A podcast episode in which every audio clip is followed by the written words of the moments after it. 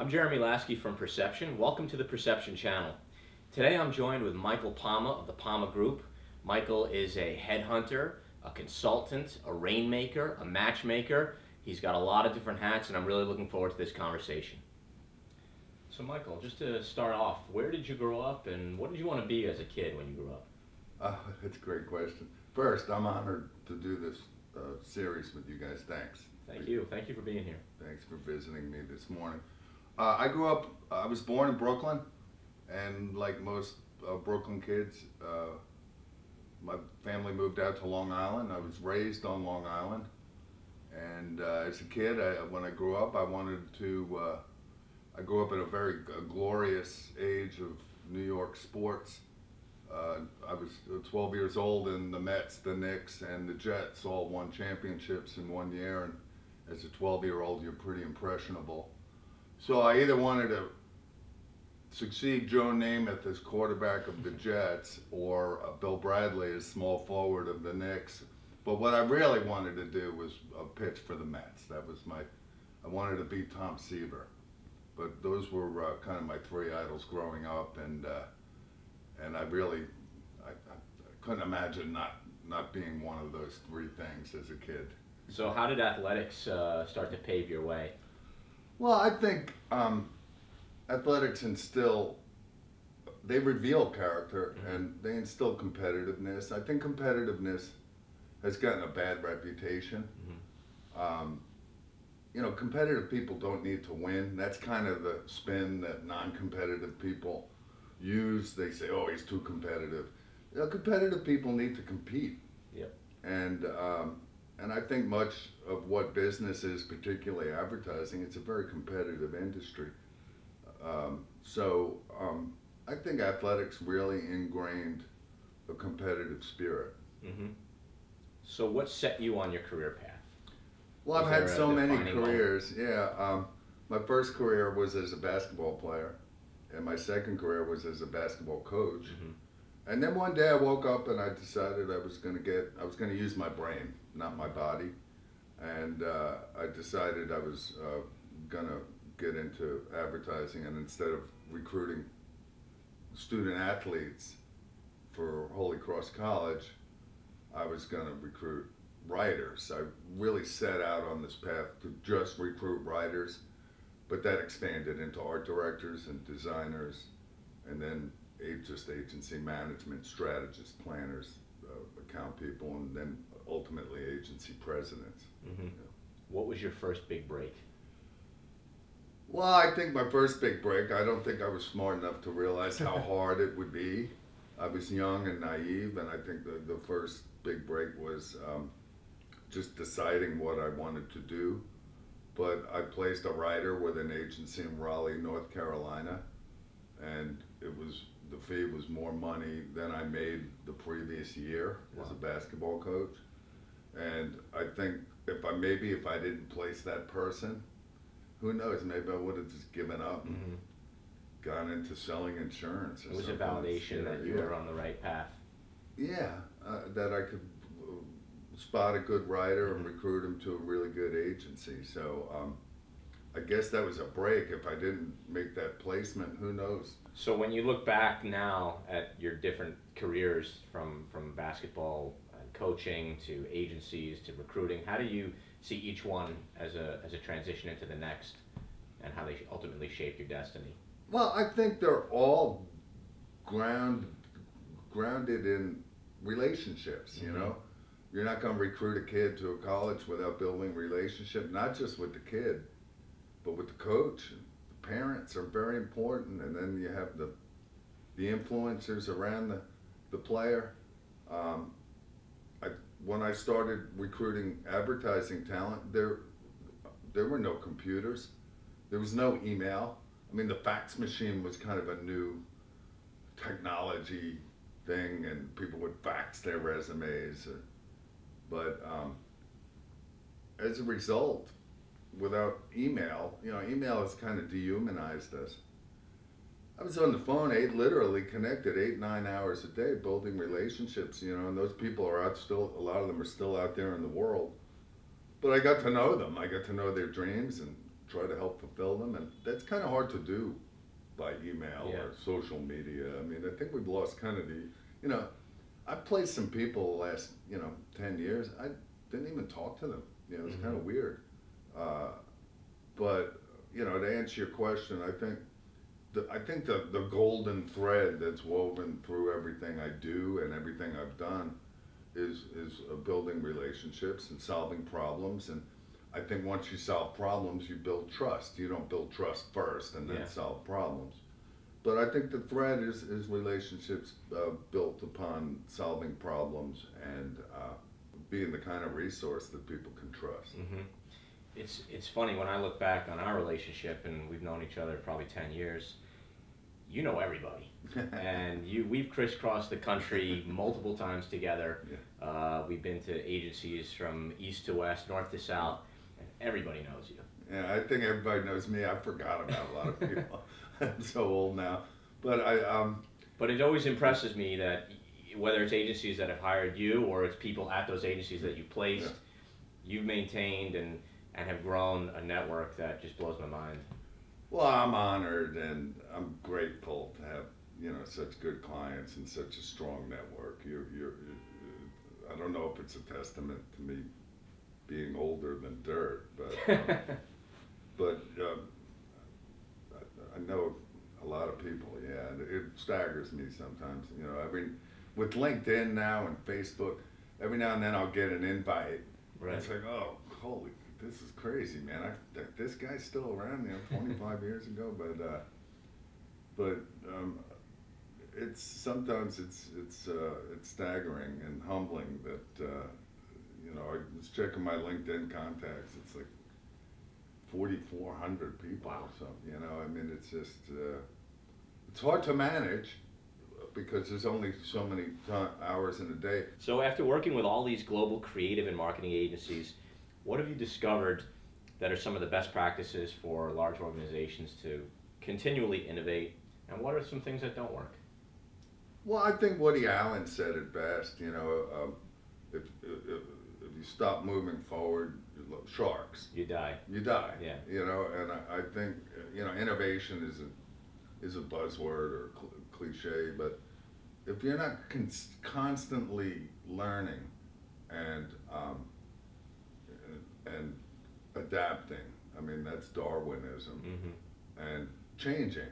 I mean, um, you know, my career path was, you know, I had a great run through the '90s with agencies like, you know, with Alex and Crispin Porter and Bogusky.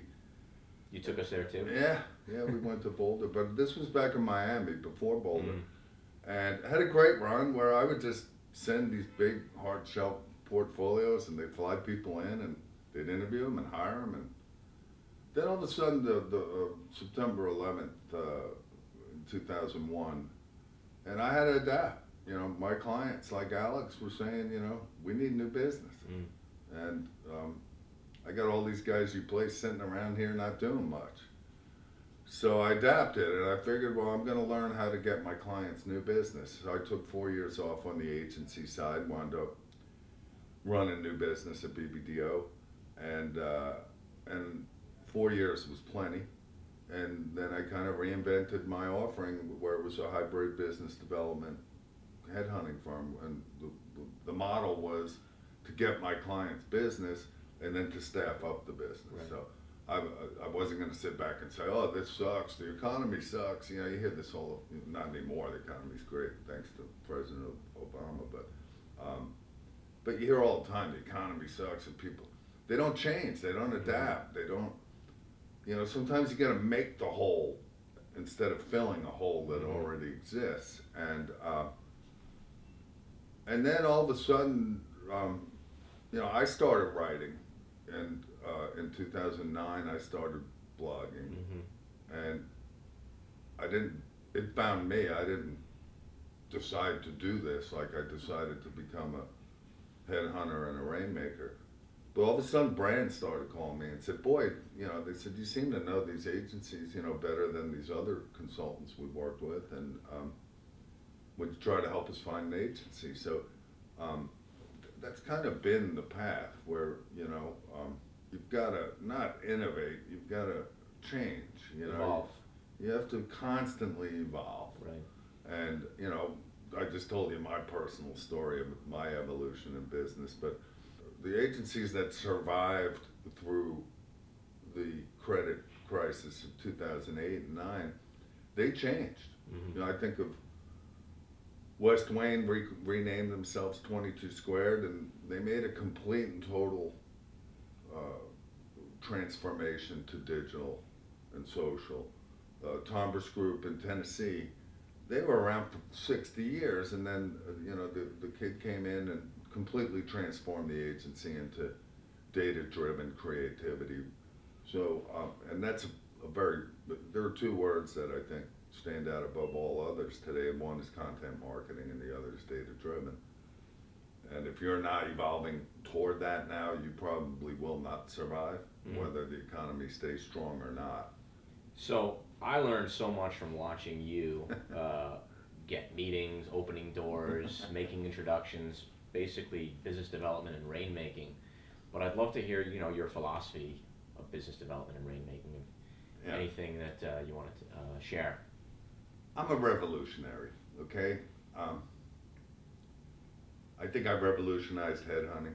You know, when I got into headhunting, I'd call a recruit and he'd say, Oh, I have a headhunter. And they were under the impression that their headhunter was repping them. And I, I said, I'm not going to be a rep for writers. I'm, I'm going to work for the agency. And it's changed. Here it is, you know, almost 30 years later, and no one says that anymore. I'm repping so and so. So. I think I was the first person to tell creative people, like, I don't want to be your agent. I'm the agent for the agency. I think I revolutionized uh, business development by making the meetings about the client, not Mhm. about the agency. I was the first guy to say, we don't want to be your agency. You know, we have a business idea for your brand and we want to run it by you. Mm-hmm. Um, and, well, we have an agency. Well, we don't want to be your agency. That's a great place to start. Mm-hmm. That's like this guy just wants to help me. Right. More consultative. Yeah, right. This guy he wants to help my business. I don't like creds meetings. You know, I don't like saying these are credentials, and Right. I, I think the, so. The, the biz dev that I lead is is client driven, client first. And now with reviews, I think I've revolutionized uh, agency reviews. Uh, you know, um, Coca Cola last year, and a number of other brands. It's the first ever all video RFP out and in, where we send a video to the agencies and we ask for a video back. No paper, no binders, no graphs, no charts, no pretty pictures. So um, I think you got to be different. Do you still make calls, or do you? I do. You have. I do, and I love it. I just love the. There's nothing more powerful in business than the sound of the human voice. Or even if you're a good writer, um, you can write great letters and great emails, but there's just something about the c- conviction of and the passion of the human voice. But I, I realize even to first of all, when you make call today, it's not cold anymore. You've got the guy on LinkedIn. Right. You know, you you see him on Facebook with his kids, and you know, You got his whole story. you got his whole. It used to take eight phone calls to find out what you can find in eight minutes now. Mhm. But you still have to make the call. Mhm. You know, I have gotten meetings without talking to people, um, but um, that again mystifies me that someone would take a meeting on an email. But it happens. Um, but I realize whenever I pick up the phone and call someone, I've got 20 seconds to Yeah. stand out, and my my job is to make the phone call go from 20 seconds to 40 seconds to two minutes. And then in two minutes, I ask for the meeting, and then the min- the second I get the meeting, I get the hell off the phone because I can only screw it up from that point on. So they're, they're, they're usually two and a half minute calls, and if I don't have the meeting by then, You I know. tell the guy I'll take him to lunch sometime or whatever. But if you're not gonna get the meeting in two It's and a never half gonna happen. minutes, you're not Yeah. gonna do it. What are some of the most important elements uh, to positioning yourself as a successful creative agency? Yeah, that's a can of worms. And I know we, Yeah. I remember meetings with you where we were beehagging Yeah. and hedgehogging, talking Well, all I about can't- positioning and I can't do any better than Jim Collins in Good Yeah. to Great. Um, the problem with positioning is it really takes a year or so to do it right. I mean, if you look at the Hedgehog Council, in good to great, it's it's a year or two process, and I've tried to like boil it down to you know two weeks. Um, I'm a firm believer if you put a stake in the ground, any stake, it's better than not having one in. So I think agencies obsess over positioning. It's paralysis of analysis. Mhm. I've kind of in the last ten years, Jeremy, back to. I think it's important to have a, you know, a brand, and that brand should stand for something. But I think more than ever today, it's purpose driven. It's it's it's it's it's mission based. You know, I don't I, I don't really think it's smart to um, tell the world who you are. I think the world should discover who you are. You know, and um, I think agencies make the mistake in their case studies, in their websites of just bragging, you know, and they mistake that for positioning, you know, and try to find people who um, who share similar missions, you know. Mhm. So the, the the first big break that you mentioned earlier about placing that, I think was a copywriter. As a copywriter, and I really didn't know what I was doing, but I, I, I thought I did. How did you and how do you continue to spot top talent, and what leads to the perfect match of placing that talent? Yeah, um, you know, at this point, I have an intuitive, Mhm. instinctive feel. Gut check. I can just kind of tell by my clients and the candidates, you know, getting to know them over the years, who's right for who and who isn't. Mhm. I think water seeks its own level. Mhm. Uh, horses for courses. I think some people thrive in certain environments, others don't. It's instinctive. You know, I'd love to say there was some secret sauce or I had some evaluation grid or Personality. no, no. profile. I, I, you know, I, I hear that from agencies. They're into the these testing things, and Myers Briggs. yeah, Myers. I just I'm really leery Yeah. about that stuff. Uh, I mean, I think there is some science to recruiting, but I think it's more of an art. What's the best advice you ever received? Uh, from my dad, you know, I was a pretty uh, high-strung kid, very competitive. Mm-hmm. And I, you know, I'd get nervous before basketball practice, no less a game. You know, my father would drop me off at CYO practices, and he'd see me fidgeting, and, and you know, I, I was the best player in the county, and I'd still get nervous at practice. You know, like I wouldn't, pressure. I wouldn't play well enough at practice. So at the gym, he just said, "Do your best." I'd say that to myself every day, you know, because I'm every day I'm overwhelmed Yeah. with problems to solve. You know, every day, you know, ten people are ecstatic with me, and you know, a few aren't so ecstatic. I'll just leave it at that. Um, and pressure is what it is, but um, I just I'm always reminding myself and my wife and my son and anyone I love and care about um, when they get overwhelmed, and we all get overwhelmed. But just do your best. And if you can't fail if you do your best, Mhm. you can just say to someone, "Look, hey, I'm do- I tell my, my you think it's easy, you do it. I'm doing my best. You don't like it, fire me. You know, because it's hard. You know what I do, and it's hard what you do. What you guys do. So um, I think if you wake up in the morning and you just say, I'm going to do my best, and you go to bed at night and said, I did my best, you had a great day. And let the results and the chips fall where they, they may. You know, I learned, that was a great thing I learned was, you know, everyone's not going to be happy with what the job you do all the time Right. you know, and you have to accept that. You have to do your best, but you have to be prepared to tell them, look, I'm doing my best, you know, and if that's not good enough, maybe I'm not the right guy for you, you know, or, but that's the, my dad, and, and, uh, and it goes back to when I was in fifth grade. Mhm. When did you start playing golf? I played golf at a very uh, young age. Uh, used to sneak off uh, in fifth and sixth grade to Did Eisenhower. your dad teach you? you Yeah, my dad was a guy shared balls for him. Mhm. Um, he was a, he was loved golf, and he's still a good golfer. Uh, at, at at an advanced age, he's he's shot his age. You know, someday I I hope I live long enough to do it. Good, but um, I'm not going to shoot 59. But um, I played.